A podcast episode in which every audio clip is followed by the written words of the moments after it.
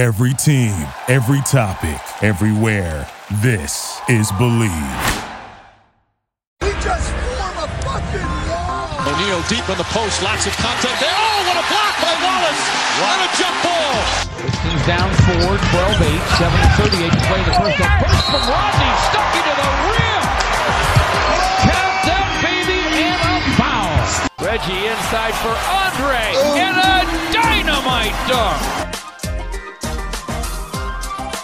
Hello, Pistons fans, and well, non Pistons fans too, to episode number 55 here of the Palace of Pistons podcast. Brendan Johnson, Ryan Paye, and yes, Aaron Johnson is back from Florida this week. He is here with us in studio to discuss, well, maybe the hottest team in basketball. The Pistons have won 10 out of 12 games. They have been tearing it up since the All Star break. Andre Drummond's been playing well. Blake Griffin's been Blake Griffin, but they've been able to round out a starting lineup. They've been able to find some depth. Luke Kennard is playing like an absolute stud. Boy, oh boy, guys, we have so much to talk about, but I'm going to go to Ryan first since he was here last week. Ryan, this team's playing really good basketball. Playing great basketball right now, Brendan. It's exciting, Brand. This team's exciting to watch. We finally have an exciting team in this city in what feels like 10 years. It's just been rough. Yeah, Huge. the Tigers have been exciting, you know, past five years. But just, it's felt so slow and boring. The Pistons are playing great ball right now. And I just want to say, welcome back, Aaron. Uh, it's good to have you back. How was Florida? Well, much like Blake Griffin now, I needed a rest. I needed some time off, and I got it. Uh, it's great to be back. I enjoyed Florida's beautiful weather, had a great time, but I needed a little bit of a rest. I had a couple days off, load management. It's necessary. Um, but the Pistons, in my absence, have gone out. They've done a good job. They've continued their hot play. And, uh, you know, I, I'm, I'm glad to be back. You guys did a pretty good job on the podcast last week. Uh, I listened to it while I was in Florida, so just make sure I stayed up to date with you guys. You did pretty good. Ryan, you know, you're, you're really always solid. Brendan, you were okay. You know, I'd say it was one of your better weeks in recent history, but overall, a good podcast. And, uh, you know, like I said on Twitter, I'm back to save the podcast. I know people are always kind of iffy with Brendan on, so decided I'd come back Hey. this week and save the day. Ryan, this guy could never podcast in the 80s and 90s. He would just get out hustled. He'd get beat up in there. He's too soft. Way too soft. You're, you're not meant for that generation. No, this is his you, you belong here now in a softer league. Right? You know, the old days when everybody had their own microphone and you're in each other's faces. He could never handle that. Now it's just sitting back, everybody a little more casual. I'll do a pod or two. I'm gonna take one or two off. I'll do another one, maybe another one or two off. Sure, whatever. Aaron's just waiting for playoff mode, and then all of a Yeah, sudden he'll they're lock gonna in. activate playoff mode. Yeah, Okay. Play, uh, but you know, with the way the Pistons are going, his playoff mode doesn't have to start as early this year. He can really just sit back and then be ready to go. oh, absolutely. Any comment? you know, I'm here to do the pod this week. I'm going to respectfully, respectfully decline to comment on any, on any comments of the past, on what I would do in the past. I'm more focused on the now and in the future. I'm looking forward, not backward. I'm ready to have a good show today and talk about the hottest team in the league. Well, Detroit has won 10 out of 12 games. They sit at 32 and 31. They're sixth place in the Eastern Conference. Um, and guys, I mean, you kind of look at it. I mean, they've, they're 20 and 13 at home, which is impressive that they've you know really taken advantage of their play at Little Caesars Arena. Um, but overall, just really good numbers for Detroit. I still think it's interesting that they average 107.8 points per game and their opponents average 107.9 points per game. But I guess that kind of explains why we're teetering right around 500. But this team winning 10 out of 12, getting back above 500 for the first time since before Christmas, it's been a real pleasure to see because this team could have went one of two ways. They could have went all in just trying to compete and, and maybe traded for a Mike Conley. They could have decided to blow it up, maybe move a big piece, get rid of Dre and get rid of Reggie and say we're we're scrapping this, we're starting over. Or they could really just kind of stand pat. Yeah, they made a couple small moves. Getting Wayne Ellington was a nice signing, no doubt about it, and we'll talk a little bit more about him. But no drastic move was made at the deadline. And it was kind of a, well, let's see what happens. let's get healthy. We have a favorable schedule. If we can make a push, great. And if we don't make a push, well, then maybe things will be reevaluated in the offseason. And Ryan, I've seen you tweet about it before every day. I'm so happy Detroit did not go out and try to make a belligerent move to get a guy like a Mike Conley just to try to salvage what this season was to get to a six seed. Every game you watch, you have to just thank God that the front office didn't make that type of move. Because that type of move would have been including Luke Kennard. And we are watching Luke Kennard grow up right in front of our mm-hmm. eyes. This is fantastic. He has found himself as a player. His confidence is up. He's shooting lights out. He's making plays for his team. You can't say enough. Thank you to the front office for not making that move. You, they took the patient approach with Luke Kennard, It's huge. and it was the best move they could have made. you know, Luke Kennard has been absolutely killing it. I think he's found his role on the bench. With that, Detroit has really been able to now solidify their starting lineup. And that is with Reggie, Bruce Brown, Wayne Ellington, Blake, and Andre.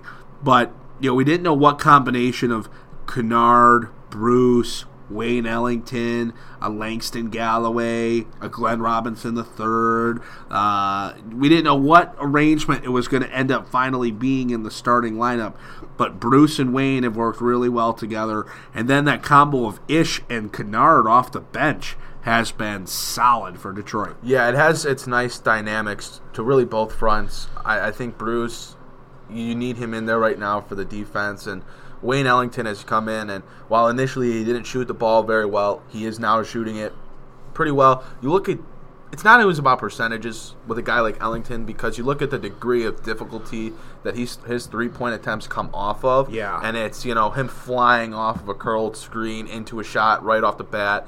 It's not like he's, you know, setting up and just catch and shoot wide open on the wing. He's getting it off a dribble handoff, taking a few dribbles to create space, and then taking the shot. Those are the type of three pointers that you're just not going to shoot as efficiently as you would a spot, a spot up three pointer.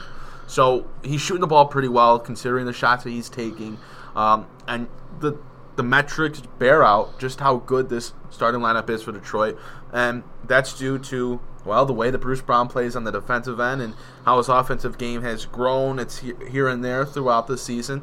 Wayne Ellington's shooting presence, his spacing presence. It goes back to you know Blake being Blake, even though he has struggled a little bit in this recent stretch, and we'll talk about that later on. And it also goes to the way that Reggie and Andre have played as the team has started to run the pick and roll more. The offense has come into its form, and that's why we're seeing this team play as well as they've been playing. It's great that Dwane Casey's found the correct starting lineup combination, and it's fantastic that Luke Kennard is coming to form and is playing at the level that we have foreseen that he can do. You look at what he's done off the bench. The new bench group of Ish, Luke, Langston. Then you can have either Thon Maker and Zaza Pachulia. You can have Glenn Robinson and Thon Maker. Um, you know, it's working. That that bench lineup is working right now, and you know it, it starts with Ish and Luke because those guys are just big time players for them, even though they don't start.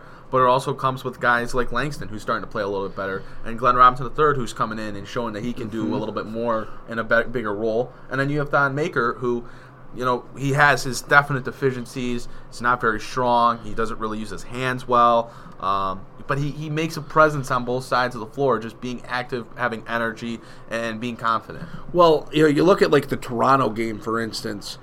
Glenn Robinson III came in cold in the fourth quarter and had an immediate impact, scored a few points, got a couple transition buckets, got the crowd going in Little Caesars Arena, and maybe it's just me, but Langston Galloway, if he is not shooting the ball well, you've got to get him out of the game because the guy's not giving you anything. You're not. I mean, you're not wrong. You're right. Langston Galloway's purpose and role on the team is to be a shooter off the bench. And when he's not accomplishing that, excuse me, guys, sorry, I have a cold. Accomplish accomplishing that. But you, got see how it. he's here. You got it. You see how I- he's here though. You say he didn't just go to Florida to rest up for a week. He's here. Don't be. T- Brendan's the last person that should be talking about missing time. I'm telling you, since this core has come together and started its podcast, Brendan has by far missed the most episodes. By far. But- let's go check the analytics on that. Not that. really for leisure. Yours was for you took a leisure miss. No comment. Yeah, Oh, that's what I thought. Anyway, let's circle it back. Langston Galloway. Yes. That's what we're talking about. Is that what we were talking about? Is it, I have no idea. Who knows at this point? Um, if he's not shooting, you're right. He's not Yeah. contributing much. But in this stretch of games, he's been shooting. So you've got to keep him on the floor. But there's a time and place to know when and where he has to come out and when he needs to be replaced. And, and I thought you saw it in the Toronto game, which was good because Langston was giving you nothing. He turned the ball over a couple times and finally went to Glenn Robinson. And if Langston's not scoring the ball, if he comes in cold, I would love to see Glenn get a few more minutes because he went in, played some solid D, runs the floor well too.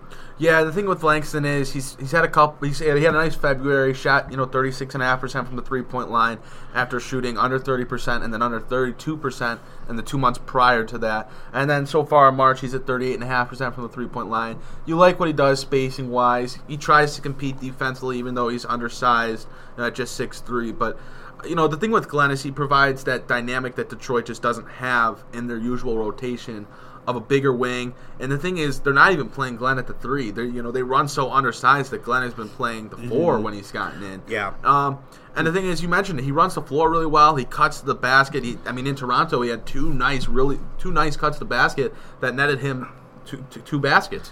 Uh, he can shoot it, and he competes defensively. He has he has a couple lapses here and there. I think when you go to that Minnesota game, he got messed up on a right wing three from Minnesota, where him and I believe it was either Langston or Luke uh, got caught up together on a on a pick and roll or a switch of some sorts, and they didn't switch. They didn't know if they were going to switch. You know that's on both of them, but they got caught up there. But overall, he does a really good job Yeah. on one-on-one defense. He gets his hands up, stays with his man, um, and I just he doesn't hurt the team. You know, he's a guy that isn't going to burn you. Well, the thing is, you talk about them going so grossly undersized. This team has a hard time rebounding the basketball. I mean, we saw it again. I kind of keep pointing at the Toronto game when Andre was out in foul trouble. I mean, Toronto was just killing him on the glass, and it took Andre coming back in to finally revive Detroit and you know killing some possessions, extending some possessions, and then allowing some other guys to get in there because opponents have to worry about Dre. And all of a sudden, Detroit was able to fight back into that game after getting down and then eventually win because of it. Um, but playing a guy like Glenn, though he is undersized, if you're going to run him at the four, he might be your best rebounding threat off the bench, and I think there's some value in that too. Well, I think I think Zaza when he's when he's been healthy, I know he's been hurt recently. Is your best rebounder off the bench, but I mean, Thon. There's there's times where he can, but there's just times where he's just not there. Like he just gets moved out of the way because he's so skinny, he's so so fragile. Um, well, one thing I did want to hit about that kind of moves away from Glenn, but you brought up Andre Drummond, you brought up the rebounding, and that's something that I've started to see a little bit more this year. Is people bringing up this is that the statistics show that the Pistons are a better rebounding team when Drummond's off the floor, and look, I'm a big believer in analytics and stats. Like I, they're they're they're very useful and they mo- they bear out a lot. But that's that's just a wrong stat. That stat just doesn't really show you the story. It does depend the lineup Detroit runs out there. You know, and Ryan, I'm sure you'd agree with this, to where there's times where Detroit's go Detroit goes grossly small, and it's like, well, yeah, Doug. Well, they just don't they don't have the size. But if they do run a healthy Zaza and Thon out there, not saying they'd be a better rebounding team than Dre, but it's some of those bigger lineups they have. You know, maybe even when Henry Ellenson was in town. Uh, sorry, Wow. had to drop it. Had Wow. to drop it. Sorry. He's been off the te- team for like three weeks now. When are we going to move on? When are you going to move on from Henry Allen? I still need closure. Still need Hey. I moved on from Stanley. You need to It, it was on one of those things like the wound was healing, and then he then he went to New York and he like just balled out, and then he got a full contract, and it was just like boom, reopened. I think I think that the game against Toronto showed just how valuable Andre Drummond is. Mm-hmm. Detroit was a plus twenty seven with him on the court. They beat up the Raptors when Drummond was out of you know played, you know the fourth quarter and in overtime.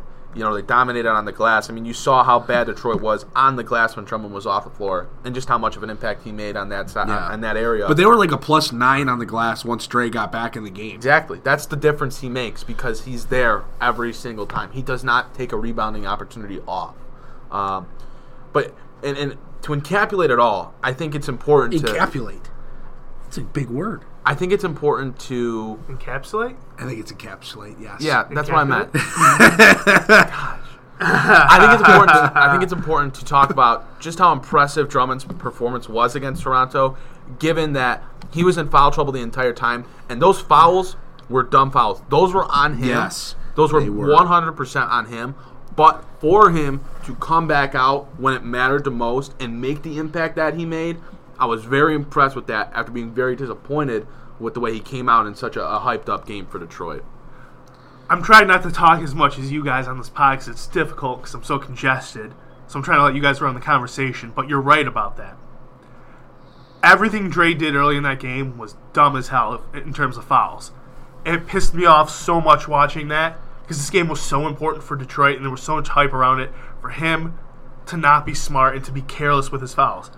But he one million percent redeemed himself coming back in that game like so smart and so dominant in how he did it. And this is the maturation of Andre Drummond. This is what we've been waiting for. And we're finding it. And he makes the team better. And Yeah. as you plus twenty seven, plus nine rebounding, a win. When he came back in and he played what 25, 26, 27 minutes in that game. But like Blake said in his uh, post game presser. It felt like Dre played 10 minutes because he wasn't really out there, but those 10 minutes were spectacular. That's what it felt like. Yeah. Well, I mean, it was early in the game. He picked the two fouls, came out, went back out there, got a third, came out. Early in the you know, second half, got his fourth, came out. Went back out there, played a little bit, got a fifth. And all of a sudden, it's like, oh my goodness, Dre. You know, can't. And they let him play with three fouls for a while. Um, and once he picked up the fourth, he went out and so forth. But it's like I, I think Blake said it best. I also thought Blake's comments, and I was impressed by Blake's comments he made when he basically said, "Well, we're the sixth seed. We haven't won anything. What are we all hyping up about, proud of?" And that's not obviously that's a paraphrase. It's not the direct quote, but you get my point. A true leader was. I respected that. Going, hey, congratulations, we're above 500, or congratulations, we're a sixth seed. We haven't won anything yet. Like, what are we all celebrating here? And that right there was a big positive to me. Well, yeah, and you need that. You need that because I mean, let's face it, Detroit could be in a much better position if they didn't have a terrible December and January. You know, they could be right there with Boston. They could probably be up there with Indiana and, and Philadelphia if they didn't just pack it in for two months. I mean, you're seriously, you're not wrong about that. The Pistons could be fighting for a three or four seed right now, Especially they- with the if they- Pacers declining right now. Right. They December and January, the Pistons were one of, if not the worst team in basketball record wise. They were horrendous. It's funny with how great this stretch is. Ten games before the All Star break and post All Star break. This is fantastic what the team's doing. But it's funny how quickly we forget how trash this team was in December and January. We can't forget that. no, right. no, we can't. And we because we're riding a hot streak right now. But what has been a theme of mine since forever? Water finds its level. We are high tide right now. I think you said that like the first podcast we ever did together. So I, and I've said it several times since. We are riding high tide right now. We're gonna come down a little bit. We're gonna even out. And when we even out, it would be nice that we weren't so low in those months, fighting for these last three spots in the playoffs. You know what I mean? Yeah, and, and and that goes to I mean we've talked about it. The two the two main guys that have helped research the resurgence of this team, and Reggie Jackson and Andre Drummond. Uh, obviously, Jackson looks more healthy than ever, and that's a big com- component of. And so maybe that's around. what keeps us going higher than normal. correct. But this isn't the same Andre Drummond that it was earlier in December and January. Oh, absolutely not. and and that's what I think we need to be praising is Drummond has been so much better. The growth. the growth. It's about his growth. It's not, oh, Drummond's been doing this all year. You guys just haven't been seeing it. No, he hasn't. He hasn't been doing this At all, year. all. He's been one of the most. He's been so much more efficient shooting the basketball. He was, sh- you know, shooting fifty percent earlier in the season. Now he's up sixty percent in this stretch. You know, he's blocking more shots. He's just being a just so much more active. He's making the smart play. He's, he's passing out of the post when the shot's not and- there. And, that's what I was going to talk about next. You want to talk about not just stats. You want to talk about you know game film. Go back earlier in the season and watch Andre Drummond get an offensive rebound. He was putting it back up. He was tipping it. This time he gets the offensive rebound, and it's not just, oh, I'm going to back him down. I'm going to throw up a, a shot with three people all over me. Let me wait. Let me be patient. If I have a shot, I'll take it. And if not, I'm going to pass it out to one of my shooters standing out there. It's a much more patient Andre Drummond. This is not the Andre Drummond we saw earlier in the season. This Andre Drummond is so much better, so much funner. I want to talk about the the uh, poll that we put out on at Palace of Pistons on Twitter. You guys, it's still up, so please go vote on it. But the, the question was, who's been the most fun player to to watch over this stretch? And I think the answer is between Andre Drummond and Luke Kennard. Andre Drummond's winning the poll. But it's But- Kennard, bro. It's But Kennard. I mean, that talks about It how is good Drummond's Luke. been. I mean, Drummond's a guy that gets so much, you know, not I wouldn't say hate, but so many people rag on Scrutiny. him. Scrutiny. Scru- because this level of play that he's playing with is something we've all seen in him since he was at UConn. And it's taken six and a half years to get there. I get it. When you're young, there's a maturing process. We get it. But it's finally here Yeah. to where he is the most dominant center in the league. And for and for him to be winning a poll that talks about him being the funnest player to watch on the team right now, that says a lot. Oh, I'm sorry, I was wrong. I was looking at the wrong numbers. Guess who's winning the poll? Andre's in second. Luke Kennard's running away with it. Yes, right. Yeah, I- Yes, he is. I couldn't. I Yes, so he I is. wanted to vote on that poll, but I'm having too much trouble with it because, yes, Luke. Watching Luke Kennard grow up in front of our eyes and possibly be becoming the star that I thought he could be when I watched Duke basketball and him play, because I'm a Duke guy, so I watch every Duke game, and I knew it. This kid can do it in the league, and now we're possibly seeing it, and how much excitement and energy he brings to the team is great. Mm-hmm. But at the same time, Drummond finally realizing his potential and becoming a superstar. Superstar? Superstars average 23 and 15. And as those are numbers Andre can put up. Here's the difference. Here's the difference, right? Andre's not forcing himself into plays anymore, and he's making the smart play. He's getting bored, so get the put back That's what we're- that's so what we're saying, you know, yeah. And but it's not. It's exciting for us junkies to watch because we're seeing him reach his potential. In terms of fun to watch, when Luke Kennard straps up that three, leaves that follow through hand, all of a sudden, like Luke is just like finally becoming that shooter we knew he could be. Like Dre, eh, there's everybody. I think everybody knew he had it in him, but also there's been a lack of belief he'd ever get there. So I think people are still coming around to it. Whereas with Luke, with him being young and flashy, and and, and let's just be honest, anytime somebody is strapping up from three, that's the trend in the league right When now. you're pulling up from 32 feet on Nick Stauskas and draining it, gosh, that was Do you, beautiful. do you hear the crowd when Luke Kennard has the ball in his hands? Yeah. The crowd just yeah, Luke, because they want him to shoot the ball. Luke is becoming an icon. You look at him, Fan favorite, fan- big time. Yeah, and this is a guy that Detroit took in, in front of Donovan Mitchell, and that was a talk for the you know his first season in the league. But now it's transformed into Luke Kennard is balling, and you know everyone loves Luke. You look at him post All Star break, seven games, averaging over 27 minutes compared to just 21 minutes prior to the All Star break, shooting 11 and a half times per game on 55% shooting from the field, taking over six threes per game on 52% th- shooting from the three point line, averaging 16, 17 points, shooting 85% from the three point line.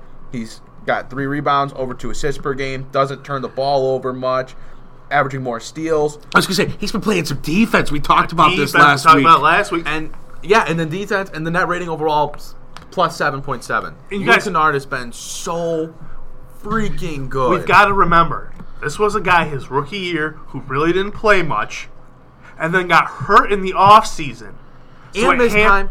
And missed time in the regular and season. missed time in the regular season. And look how he's still growing and maturing in his games coming along. Can you imagine if the Pistons make the playoffs, he gets that experience, and then he gets a whole healthy offseason to work? We could be looking at a real player here, guys. Something I really thought was possible with him from day one with him at Duke was he can be a player in the league. The guy is a crazy good shooter. He's a good playmaker. He spaces the floor. He's starting to play defense. It's coming around and it is exciting. Luke Kennard has been playing with a "fuck you" attitude. Yes, for, for- absolutely. Ever I since agree. he got into that little issue on the bench with some of the coaches. well, there And- goes my marketing plan to our younger listeners. and and he has just been an absolute killer lately. An absolute killer. With that kind of attitude, with that kind of confidence, that's a guy that can average 20 points a game. That's a guy that's going to do what he's doing. And it's so fun and it's so important to this team because we see how Detroit plays with him on the court.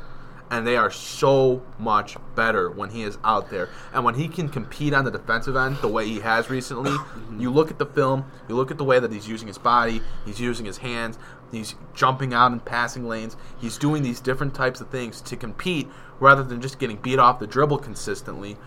This is a player that's really rounding out his game and he's gonna start garnering some national spotlight pretty soon with the way he's playing. I mean, I cannot believe how efficient, how effective he has been. you know, you start to look at the next nine days for Detroit. Um, they got two games with Chicago, with one being on the road and then coming back home on Sunday.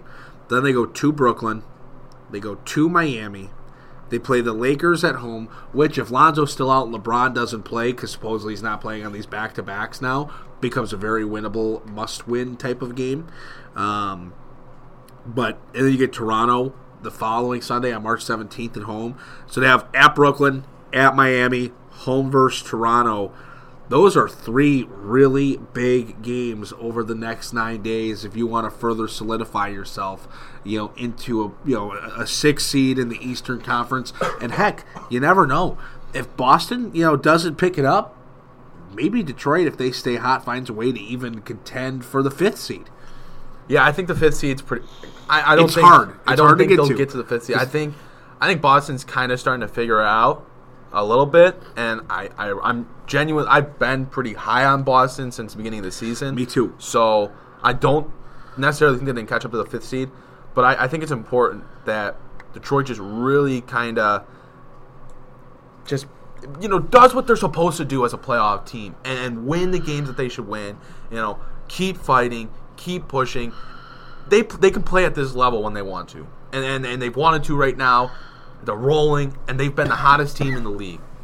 They just got to continue to have that type of energy and that kind of fight. They cannot get complacent like we tend to see them do sometimes. They have to continue to think we haven't done anything, like Blake Griffin said. That's what they have to continue to do. You know, you look at the schedule. You have two games against Chicago. I, I, I really need to point this out because I had some people questioning what I when I said this on Twitter, but Chicago has been a better team as of late. Much better. Since they acquired Otto Porter, they're seven and five, with a couple of those losses coming in a very close game fashion, or coming off a win against the Philadelphia 76ers. This is not a team that you're just going to roll over. Chicago is a good uh, playing good basketball right now. Zach LaVine continues to make the jump to, to stardom that people believed he could do. Otto Porter is a very efficient shooter, is coming out as a more prolific scorer in Chicago, and Lauri Markkanen was averaged 26 points in the month of February. This is a team that is complete, and Robin Lopez, just looking Pistons wise, is a guy that's given Andre Drummond trouble throughout his career. So these two, you know, these two games against the Bulls, they're not rollover games. These are games that Detroit's going to have to come out and compete in. Then they have a huge game against the, against the Nets for playoff seeding, for tiebreaker uh, record record wise. That's a big game. Then they have Miami, another tiebreaker, playoff impacting kind of kind kind of game. And then you have the Lakers, who the team lost to earlier in the season with LeBron out. So these next you know five games for Detroit, they're big games. We need to see this team come out and continue to play at the level that they're playing at to really show just how sincere they are about being as good as they claim that they can be. Yeah, we got to be careful with this hottest team in basketball, though. You know, you look at like the Milwaukee Bucks. They've won 24 out of 30. We've won 10 out of 12. Just to kind of bring everybody back into reality for a minute. They have won 24 out of 30 games. That's incredible. Milwaukee is, I, and, I, and, I, and I talked about this with Ryan before the podcast, but Milwaukee is just the one team I, I Detroit will get swept by in the playoffs 100%. if they get matched up with them. If Detroit falls to the I seed. do think that they can at least take one, if not two, from everybody else in that top of the Eastern Conference. And I think they can win a series with Indiana. I think they could win a series with Philly. I don't think they can beat a healthy Toronto, but I do think that they could take them to five. You know, and, and it's I, I watched a Milwaukee Indiana game last night, and you know, the Bucks went on a couple runs in the first half, then they let up a little bit. Indiana drew it close to go into halftime, and then the Bucks just absolutely murdered them in the second half. This is a team that when they turn it on, they're insane, and and Giannis is an MVP candidate, maybe it over James Harden. Khris Middleton's playing at an all star level. Eric Bledsoe's playing at an all star level. You have Brook Lopez doing what he's done, shooting the ball. You add a guy like Nico Mirotic, a guy that can score the ball in a couple different ways. Um, I mean, even Tony Snell was okay yesterday. I mean, this is a team that is is so good. Oh, and I didn't even talk about Malcolm Brogdon, who is another just super efficient, Right. good defensive level player. This is a very good team. Detroit does not want to see them whatsoever. But yeah, you know, okay, maybe you're right. Detroit maybe not is, isn't necessarily the hottest team in the league, but they're pretty darn close to being the hottest team in the league. Let's let's put it that way. That fair? They're they're up there. They're one of the hottest.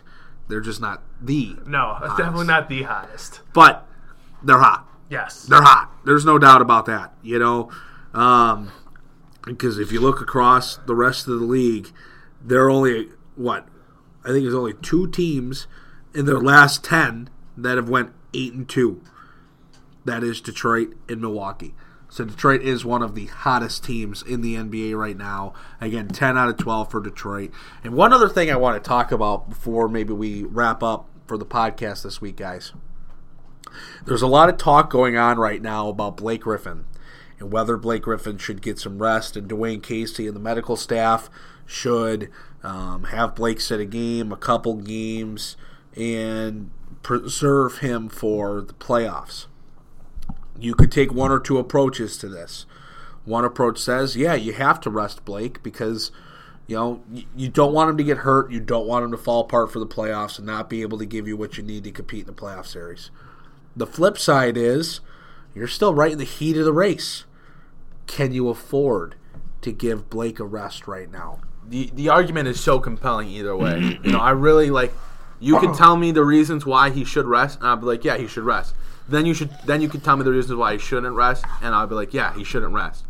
The argument for both sides is just extremely strong because there's two different mindsets. You know, it's the mindset of Blake needs to play. You shouldn't rest him against a team like Chicago. One, because Chicago's playing better, but two, you need to make sure you beat the teams that you should beat, mm-hmm. and that's a very compelling argument. You know, you need to beat the teams that you are better than, and and that's why Blake should play. But you should also beat Chicago. And Blake's numbers have taken a huge dip, averaging under 17 points per game. Uh, you know, he's shooting about 40% from the field, 25% from the three point line. His numbers are down across the board. You know, the Pistons are still a huge positive with him on the floor, but the numbers for him specifically are down. And it just looks like he's fatigued. And then you look at the way the rest of the team has played Reggie Jackson, Luke Kennard, Andre Drummond. Everyone else is clicking. You know, they should be able to handle Chicago. Um, so he should rest. And then it's like, yeah, well, maybe he should then. It, it goes both ways, and it's so hard to dis- to decipher which is the best answer. Right. But you also have to look at this is the first. You know, Blake's on pace to play damn near 80 games this year, and he he has not done that in a very long time.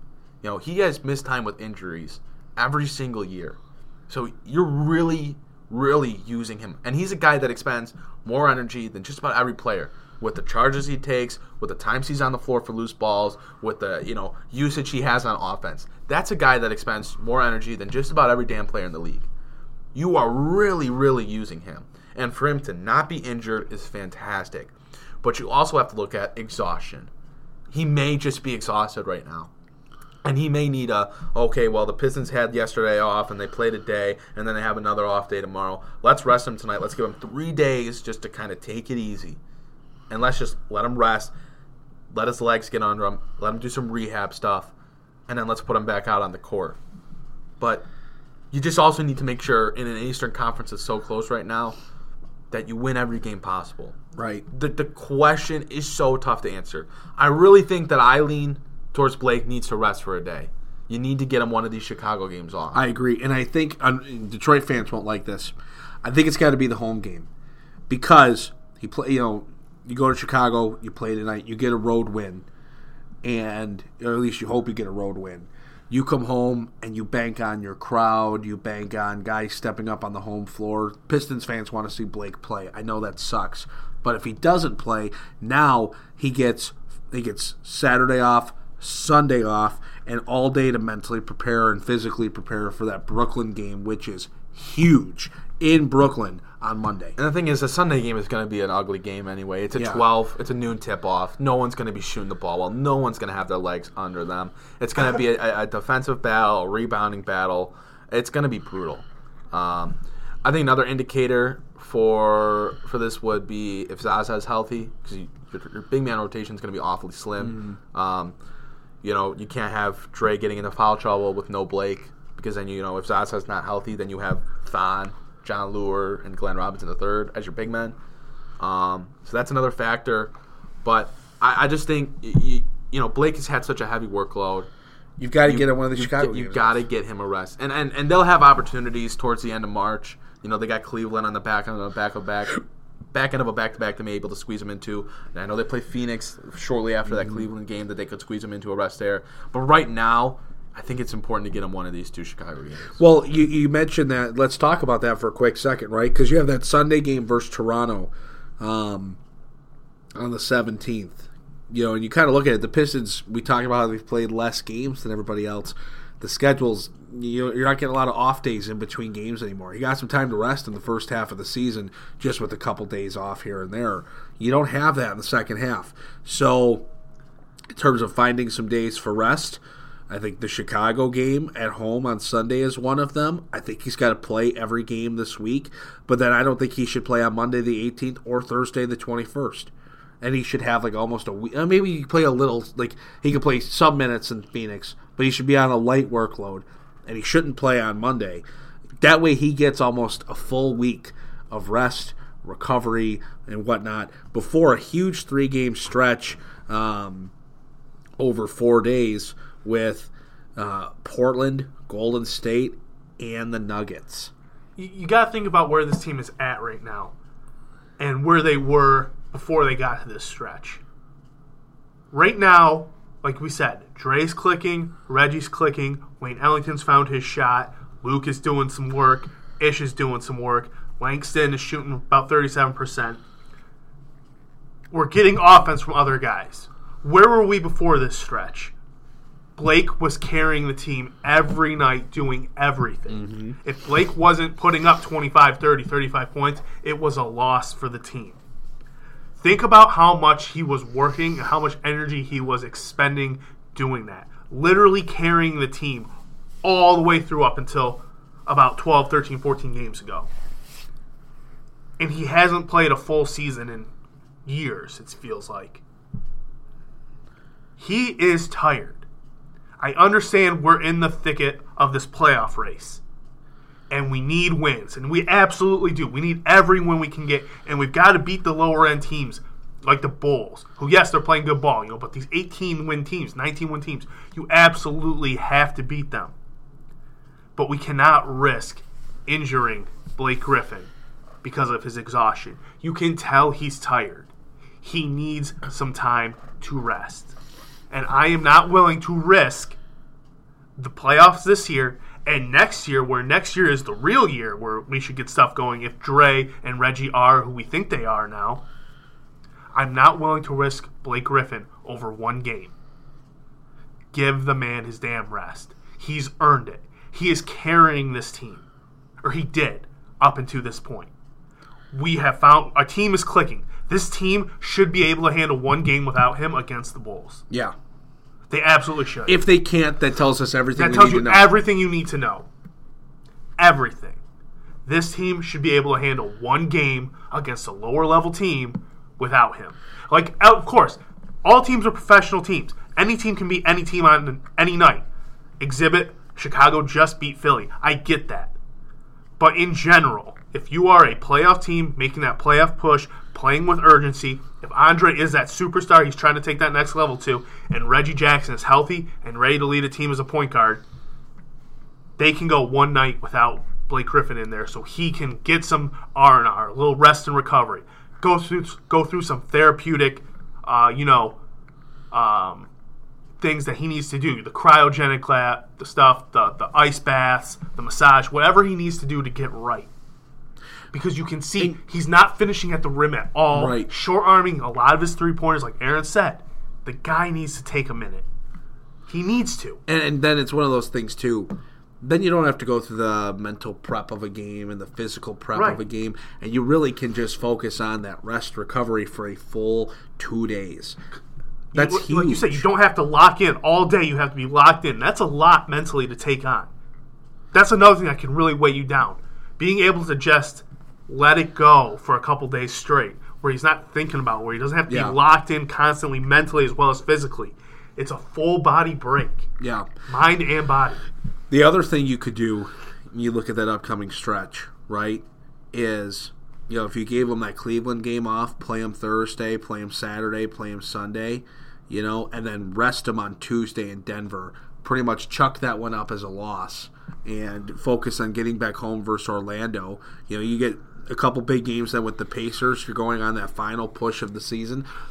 So I think our simple answer here, though, is yes, the Pistons have to find a way to get Blake some rest. They have to be careful about it because you know the risk of resting him versus some of these lower end teams is that you know these are supposed to be wins for Detroit in case if they can't find themselves on top against a couple of these other tougher opponents down the stretch, they lose a couple games that's the risk you take. And if you're a playoff team, and if we're talking about them being, you know, possibly a legitimate playoff contender and a, a chance to win a playoff series or two, then you got to be able to win without Blake a couple times. Bottom line, And you have to. And like I said, I get it. We need as many wins as we can get because we're in this playoff push. But I'm not willing to risk his health and next season for this Yeah. team. I'm not. why in this year's playoff push, one game is not going to define this entire rest of the 19 games. Yeah. it just won't. Or two or three. We said there's. Se- I've said there's 17 winnable games, and the Pistons have held true to every game I thought was winnable so far. It's not like they're behind schedule. Yeah. they're not. They're right on schedule with how, where they need to be in terms of this final stretch post All Star break or post All Star game. Excuse me.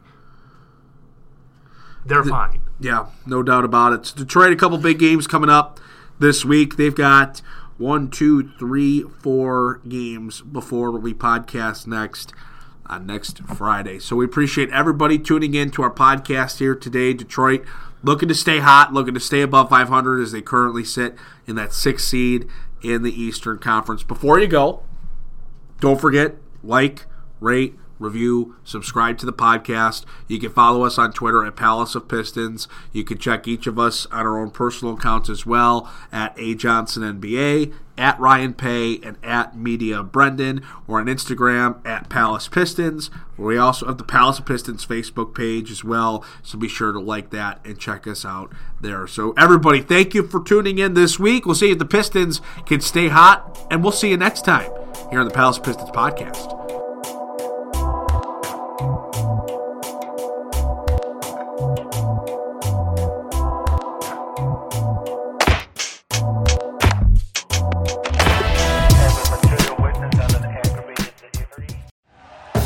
Thank you for listening to Bleav. You can show support to your host by subscribing to the show and giving us a five star rating on your preferred platform. Check us out at Bleav.com and search for B L E A V on YouTube.